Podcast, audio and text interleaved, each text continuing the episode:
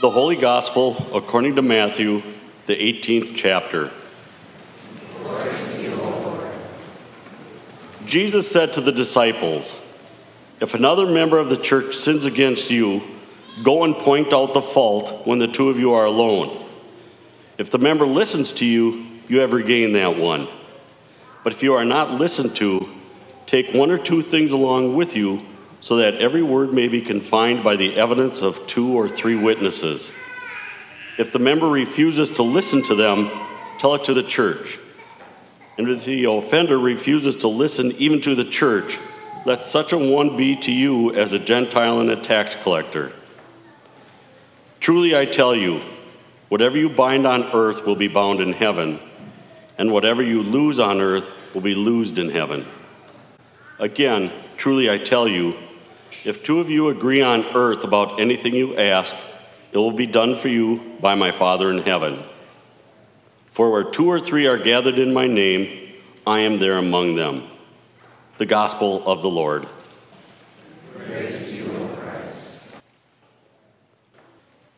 My dear brothers and sisters, I bring you grace and peace from God our Father and from our Lord and Savior Jesus Christ. Amen.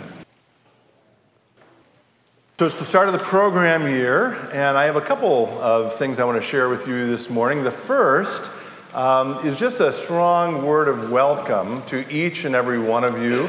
Uh, for my family, summer is always a somewhat disruptive. It's a wonderful time, but it disrupts our usual schedules. Is that true for all of you as well? Um, so the fall is a chance to sort of uh, do a little bit of a reset. And so, whoever you are, wherever you're coming from, welcome, welcome, welcome. That's true if you've been here for a very long time, if you've been here all summer. It's true if you're longtime members who've been away for the summer. Uh, it's true if you've been worshiping with us online and now are visiting for the first time. Uh, it's true if this is your first ever time here or your first ever time worshiping with us uh, digitally. We are so grateful for your presence. And so, to each and every one of you, again, I extend a hearty and heartfelt welcome. We are glad you are here. The second thing I want to say is uh, every fall now for the last few years we have found it uh, instructive and helpful for us uh, for the first few weeks of the program year to focus on some fundamental or foundational or basic part of our faith. Uh, you may or may not recall last year we did a three week sort of mini series on what the church is called to do in the world. Uh, so we worship, we serve the poor, and we evangelize. And through the magic of YouTube, if you are interested in seeing those messages again, you can go back and find them. Uh, this year, I don't want to talk about what the church does. I would like to spend the next few weeks instead reflecting on who is the God who we gather to worship.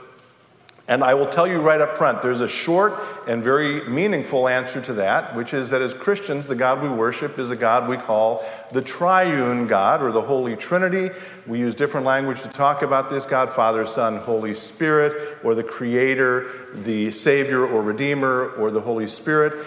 And language about the Trinity comes up all the time in our life as Christians. And just this morning, as one example, uh, it shows up in the prayer of invocation, which I've lifted up to the top of the front of the bulletin, uh, which you can see there. It sort of uh, references the Trinity in sort of poetic language. Blessed be God, the one who forms us. So that's God the Father, the Creator. Jesus, who bears the cross, that's the second person of the Trinity, uh, the Savior or the Redeemer, and the Spirit, who makes our joy complete. That's just one example. I could cite many every week where the language about the Trinity shows up. Here at St. Philip the Deacon, if you are in the sanctuary, and if you're not in the sanctuary, by the way, if you're at home uh, watching this digitally, you can find these panels on our website. Uh, but it, here in the sanctuary, every week we gather, we are surrounded um, aesthetically or visually through these panels, which tell the biblical story and in their own way lift up uh, who God is as the Trinity. So, off to my left, your right, we have God the Creator. The first seven or eight panels are about the story of creation. The back wall is the God of the Old Testament, again, God the Father, the Creator. To my right, your left, we have language or, or images about Jesus, the second person of the Trinity, the Redeemer, the Savior. And up front, we have uh, images about the Holy Spirit. Uh, and by the way, again, if you want to learn more about that, we have both brochures uh, and uh, our website has more information about those panels. Perhaps, though, the place where we learn about or hear about the Trinity most specifically is through the creeds of the church. And indeed, we will, as we often do, recite the Apostles' Creed in a little bit. There's also the Nicene Creed. Uh, each of those creeds talk about the three persons of the Trinity God the Father, God the Son, God, God the Holy Spirit. Um, and the, the, creed that we'll recite today, uh, we'll do a little test. Sorry, it's the fall. I, but um, what do the creeds begin with? Or what does the Apostles' Creed begin with? Two words I believe. believe. Very good. And so today, rather than talk about the persons of the Trinity, I want to focus all of our attention on those two words. I, or in some translations, we, and both are valid and, and useful, believe. And here's what I want to say about that as a preliminary. It is my strong sense that we live in a culture that is suspicious and cynical about faith and religion and so, one of the things that happens, again, culturally, and the culture informs each of us as, as, well, it's the air we breathe, is the culture looks at people like us who gather together on a Sunday morning who say together, I believe, and the culture says, Oh, you silly Christians. You are so backwards. You're so superstitious. You only believe, but we, the culture, know right? And I'm going to suggest this morning that that kind of attitude is a misplacement of an, a very important tool for all of us in our lives, namely the tool of science. But it's a misunderstanding of how science works. And if you're saying, Tim, it's the first sermon of the church here, why are you focusing on science? I will tell you that in surveys, again and again and again, studies show that people in today's culture say, I don't need church, I don't need God, I have science. Which, and to be clear, again, please don't go home and say, oh, yeah, Pastor Tim talked about how he hates science.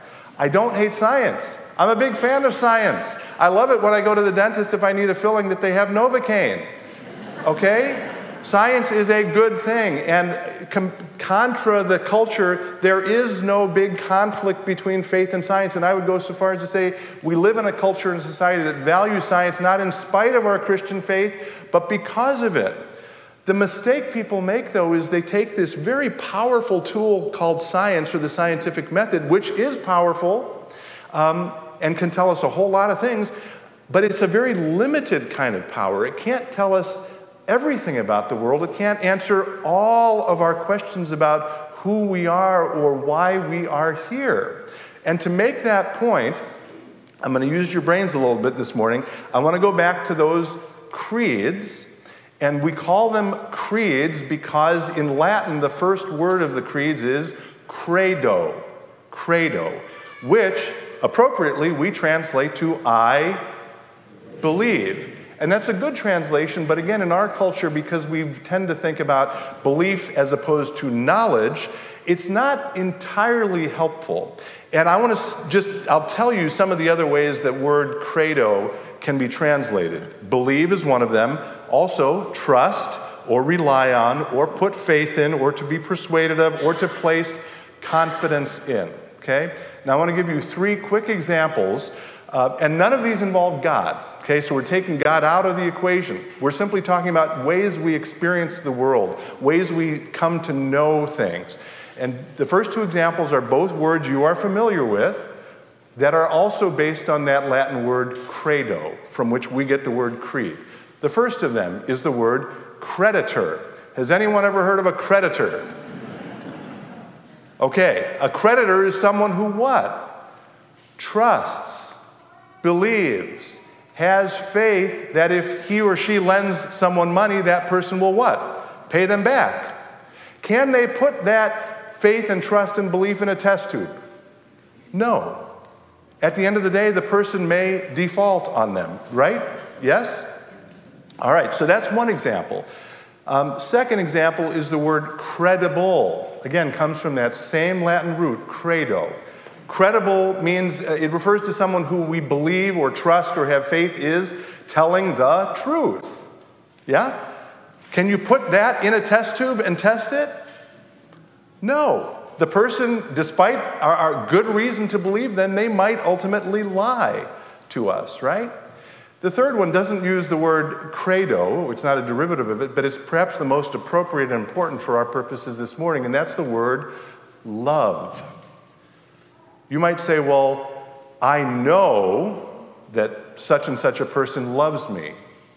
And you might have very good warrant to say that, but what you're really saying is, I believe, I trust, I have faith in the fact that this individual loves me, but that you can't put that in a test tube. And I promise you, if you say to someone, hey, prove that you love me, it's not going to end very well, right?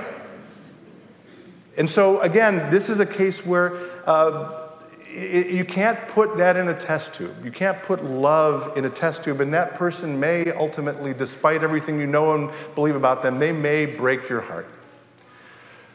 So I'll ask you do things like having faith in a creditor or trust in someone who you believe to be creditor, uh, uh, credible, or uh, loving someone, are those unimportant?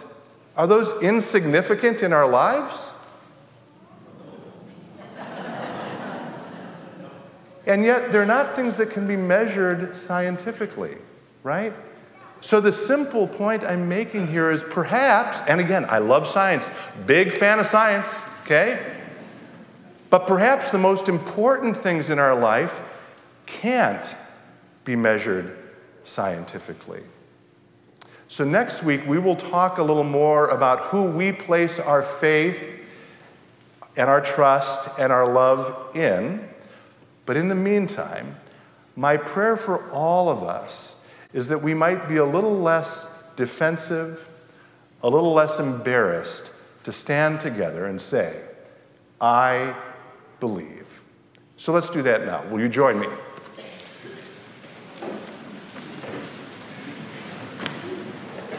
As together we confess our faith in the words of the Apostles' Creed. I believe in God, the Father Almighty, creator of heaven and earth. I believe in Jesus Christ God's only Son, our Lord, who was conceived by the Holy Spirit, born of the Virgin Mary, suffered under Pontius Pilate, was crucified, died, and was buried. He descended to the dead. On the third day, he rose again. He ascended into heaven. He is seated at the right hand of the Father, and he will come to judge the living and the dead. I believe in the Holy Spirit the Holy Catholic Church, the communion of saints, the forgiveness of sins, the resurrection of the body, and the life everlasting. Amen.